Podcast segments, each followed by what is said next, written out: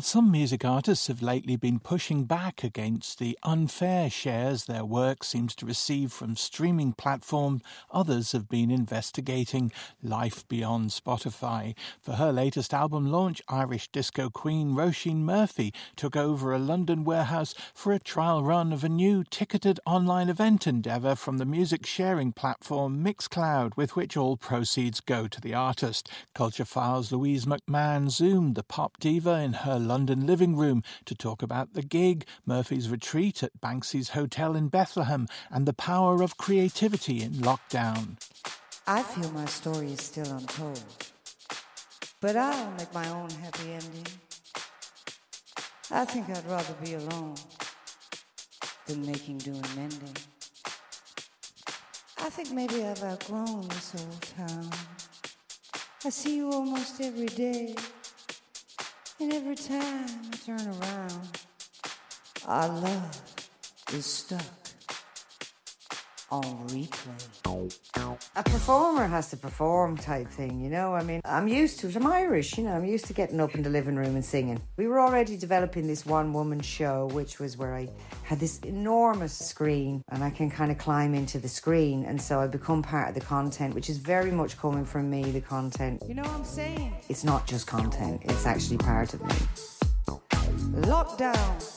There is some kind of connection going on when I'm performing to this particular computer in my living room. The wall comes down between me and the audience, and we're touching again. I guess now with the social media and everything, life is a show. There's a potential for a performer like me to just have a everlasting show going on.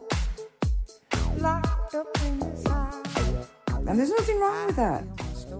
Somebody said to me years ago, I said, Oh, yeah, I do a bit of yoga. And they were like pure yoga people. And they were like, Yoga means every day. So maybe performance or creativity for me means every day. And I'm healthier and stronger in that department. The more I exercise those muscles, the more every day I get up, I've got something creative I've got to do. It showed me in lockdown that I'm very lucky that I have that, that I've always had it. I've always ran into creativity when I've needed to, and it's always there for me.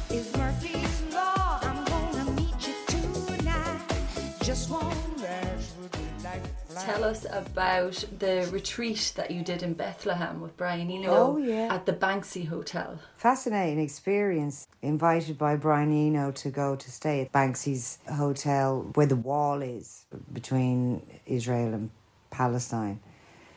You're in this beautiful uh, room, and then you walk out into your balcony, open up the screens of the balcony, and right there is this wall.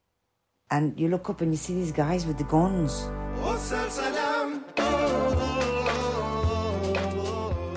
And the people that I met and the fascinating insight I got and going to Jerusalem and seeing all the different churches and whether you believe or you don't believe, there's some kind of magnet there. You start to feel when you're there, everything else spins off this very place. Everything we are, everything it is. We met lots of incredible musicians. Actually, a professor came in to talk us through some of these scales and things that they use. Why the music is more complicated than Western music.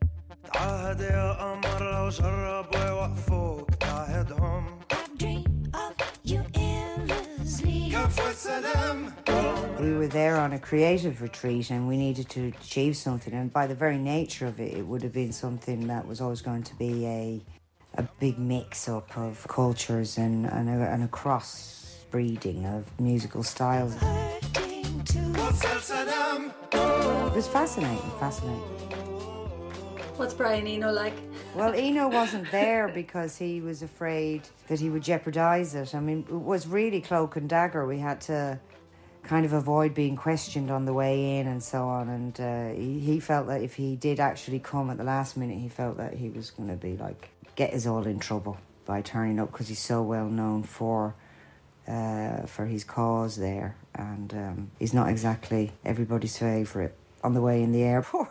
but he was there on the screen like this, like we are now. He was like a Bond villain on the screen at all times, watching over what we were doing.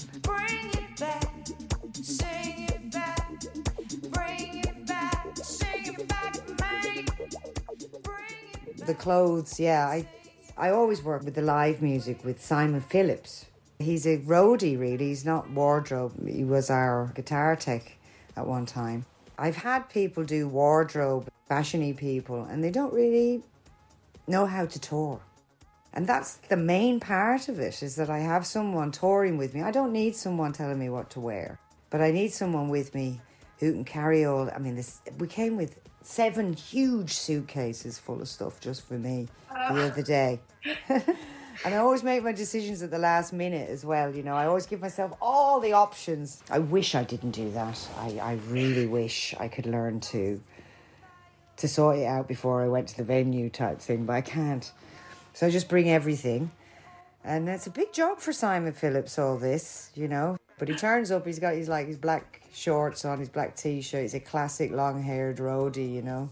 Carrying all these feathers and hats and bags and masks and three hats on his head at once and oh but he'll go to the nth degree i'll go where's them so and so sunglasses or whatever that got lost strewn on the stage and he'll run back to the stage and then he'd come back to me and he'd be all covered in cuts and bruises where he fell down but he didn't stop. I found him roots. And it's like, nice one, Simon.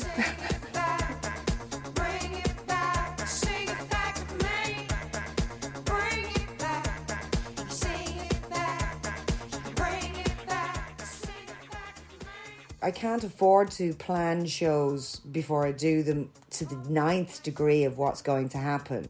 I can only really pull in as much as I possibly can, ideas wise, and try and make them come off. And uh, so it's always in the lap of the gods a little bit.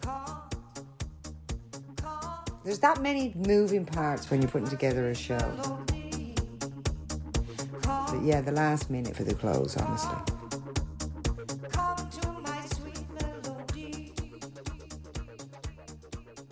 Roisin Murphy there talking to Louise McMahon, and Roisin's new album is called Roisin Machine.